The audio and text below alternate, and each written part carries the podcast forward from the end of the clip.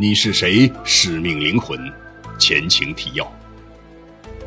陈刚换完护士拿来的病号服之后，就倒在床上昏睡了过去。醒来后，发现自己被安置在特护病房的陈刚，拔掉了插在手上的输液针和各种仪器，伴随着极度的口渴以及模糊的意识，仿佛被什么人引导一般，陈刚从病房长廊尽头封闭的钢筋网上的一处缺口钻了出来。来到了医院外的马路上，不远处一个摆摊小贩儿吸引了陈刚的注意。他在摊位上看中了一件文物，可惜身上并没有带钱。待到陈刚打车返回公司，与副总徐子东一起返回，打算购买文物时，那个小贩儿却已经离开了。万般无奈的陈刚只好让徐子东把自己送回了家中。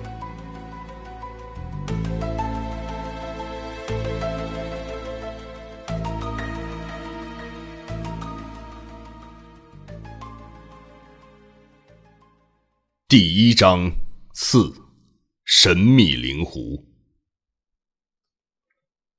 冯芬从医院苏醒之后，科主任亲自向他讲述了警察来到医院后已经接受报案并展开调查的这件事接着，主任又说了一些安慰他的话。最后，主任说：“呃，也许他的失踪啊，并不是一件坏事。”以他现在的身体状况，是无法自己行动的。他不但自己走到了病房外的走廊中，可能还翻越了封闭的钢筋网。也许啊，他的身体状况已经恢复了很多了。冯芬听完主任的话后，不知该高兴还是该难过。现在陈刚生不见人，死不见尸。自己也看了那段走廊中的视频影像，确实，穿着病号服的陈刚在镜头中出现过。他也只有在心中祈祷警察尽快找到陈刚了。此外，也没有任何其他的好办法。冯芬带着心中与医生和警官同样存在着的种种谜团，回到了陈刚的家。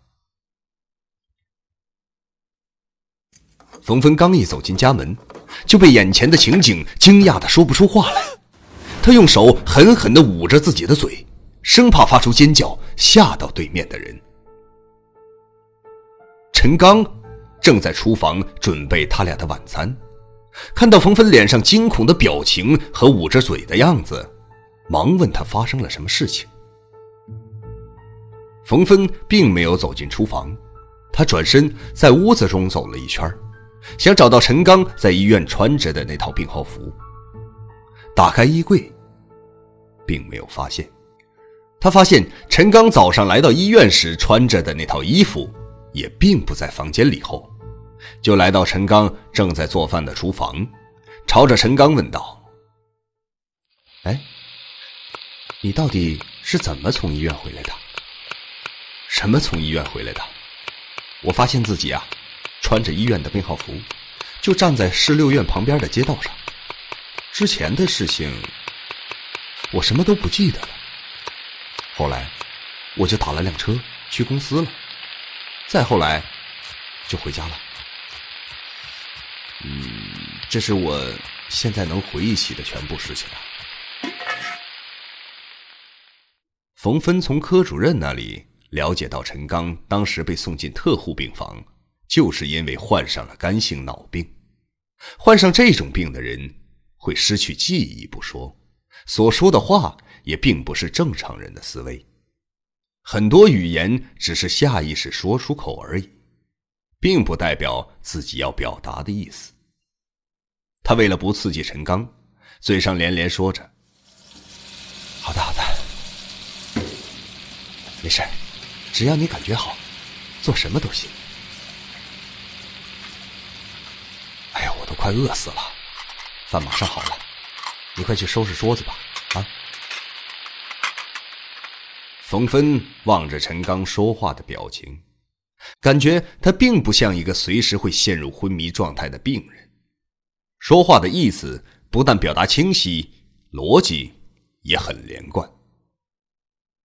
二人一起吃饭的时候，陈刚将他在医院附近看到的摆摊人摊子上的那个器物的形状和特征，很详细的向冯芬描述了一遍。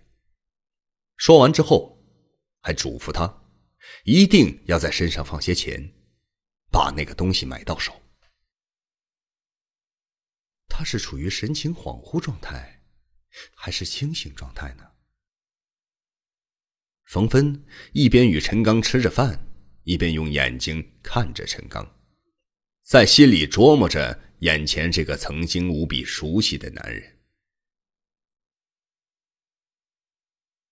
饭后，冯芬将陈刚如何与自己一同去的医院，住院后如何被推进 ICU 病房的事情。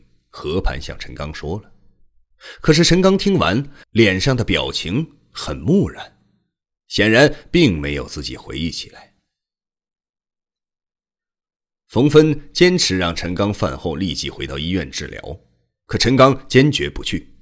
最后，二人达成协议，第二天早晨一同前往医院继续治疗。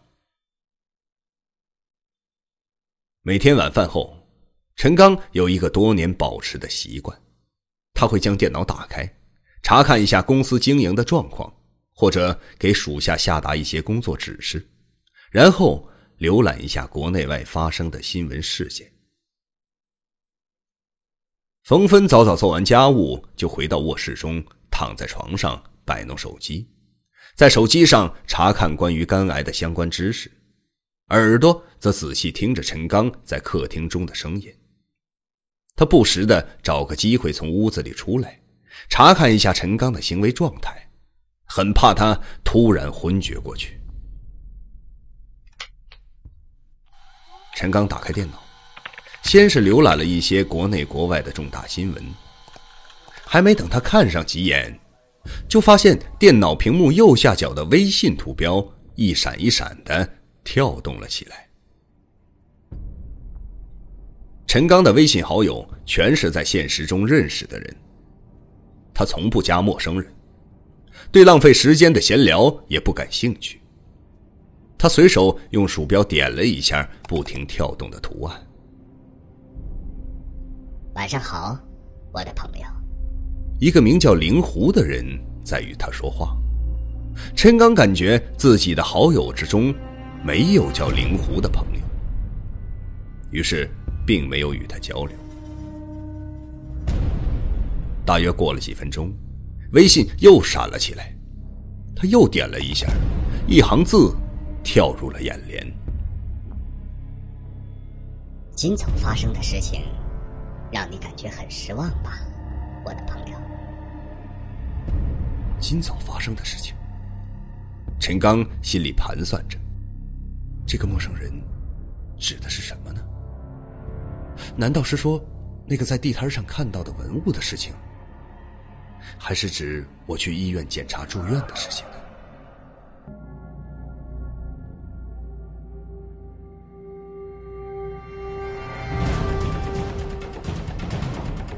一个出身神秘的商人，啊，我下午过去吧，你方便吗？一次重获新生的意外，什什么？我的癌症好了，一个从不露面的好友，你就叫我灵狐吧。一场惊天动地的阴谋，所有的一切一定都与那个人有关。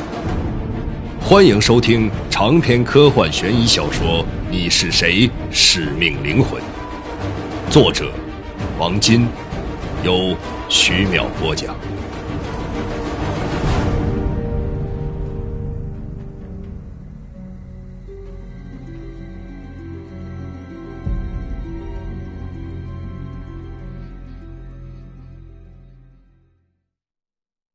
陈刚立即用鼠标点开了网名“灵狐”的个人资料，除了名字之外，其他都是空白。个性签名栏里有一行文字：“狐狸，在中国文化中有着很特殊的含义。它是充满神奇的动物，它以聪明著称。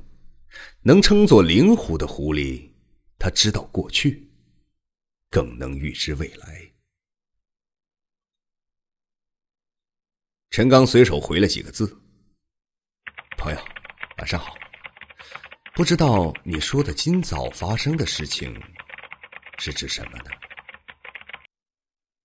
难道你忘记了今早看到的那个东西了吗？你能具体说一下吗？”陈刚已经感觉到，灵狐说的那个东西就是指在地摊上看见的那个文物。不过他不想马上就将谜底揭开，假装不懂对方问话的意思，试探着对方。陈刚猜想着，这人到底是谁？他是男还是女？他本以为这是哪个无聊的人，只是故弄玄虚而已，所以就问了一下：早晨看到的东西到底是什么？要是这人说不上来，他就不会继续与他对话了。可出乎他意料的是，这人却好像知道早晨发生的事情。这使得陈刚大感意外，他几乎可以判断，现在正与自己聊天的这个人就是躺在卧室床上的未婚妻冯芬，因为自己看到那个物件的经历，只和他详细描述过。也许是。爱人为了哄自己开心，才特意用一个新的网名与自己聊天吧。也许你现在面临一些很棘手的问题。陈刚并没有继续与灵狐对话，在网上浏览着新闻。陈刚判断，这个用灵狐网名与自己聊天的人，一定就是躺在卧室的冯芬。陈刚和冯芬恋爱很多年了，由于陈刚愿意过无拘无束的生活，再加上二人目前都没有要小孩的打算，就这样，二人过着半恋爱、半婚姻的生活。冯芬的父亲早已经过世，他的一个哥哥早年赴美留学，并在美国结婚生子，几次约请冯芬的母亲去美国一起生活。前年，老太太过去住了三个月，说什么都要搬回来。老人过不惯美国那种快节奏的单调生活。早上，夫妻和孩子一走，老太太心里就空落落的。再加上没有了国内的老姐妹们说话聊天使得老太太格外的想家。就这样，老太太几个月前回到了中国。人到了年岁，身体总是感觉到有点不舒服。这几天，陈刚就听冯芬说起了老人身体不好，要带老人去医院检查一下。没想到，被自己的病给耽搁了。不过，这些令你烦恼的事情都会过去的。你也会与那个失之交臂的文物在不久后有缘相逢的。得到那个东西后，你会知道它的神奇的。这一次，灵狐的对话框直接出现在了陈刚正在浏览的网页上。陈刚立即看了一眼放在右手边的鼠标，心想：我并没有用鼠标点击对话，怎么会自动呈现在网页上呢？他感觉这个事情很蹊跷。你到底是哪位啊？快说，否则我将你拉黑了。陈刚在对话框中写完这句话后，便继续去浏览新闻了。看了大约五六分钟的财经新闻后，电脑屏幕右下角的图标。并没有再次跳动。陈刚假装去卧室换衣服，想验证一下灵狐到底是不是冯芬扮演的。他悄悄来到卧室，打开衣柜，取出了睡衣。冯芬躺在床上，还在摆弄着手机。看到陈刚走进屋，就说：“你穿上点衣服，别感冒了啊。”说完。继续玩着手机，哎，你看什么呢？这么专心。陈刚走到床边，假装好奇的看向屏幕。看到陈刚走近，冯芬立即将手机屏幕贴近前胸，不让他观看。人家和闺蜜聊女人话题，不许你看。冯芬语气中透着撒娇，眼神中却带着哀婉。陈刚换完衣服，重新走回客厅，继续浏览网页。因为突然出现了一个奇怪的网友，即使浏览网页，陈刚也很难静下心来。他正想用鼠标点开灵狐的对话框，奇怪的一幕再次发生了。电脑屏幕上，又一次自动跳出了对话框：“保守我们的秘密，后会有期。”陈刚看完灵狐这句话后，正在思考这句话到底意味着什么的时候，眼看着屏幕中的对话框和字体颜色逐渐变淡，最后像一缕青烟似的消失不见了。看到这神奇的一幕后，陈刚感到自己的每一根头发都竖了起来，眼睛紧盯着电脑屏幕。他立即将好友名单调了出来，查找网名灵狐，可是。就像从来没存在过这个人一样，整个网友名单之中，根本就没有这个人的任何迹象。此时的陈刚知道，灵狐绝对不可能是正躺在卧室床上的未婚妻冯芬了。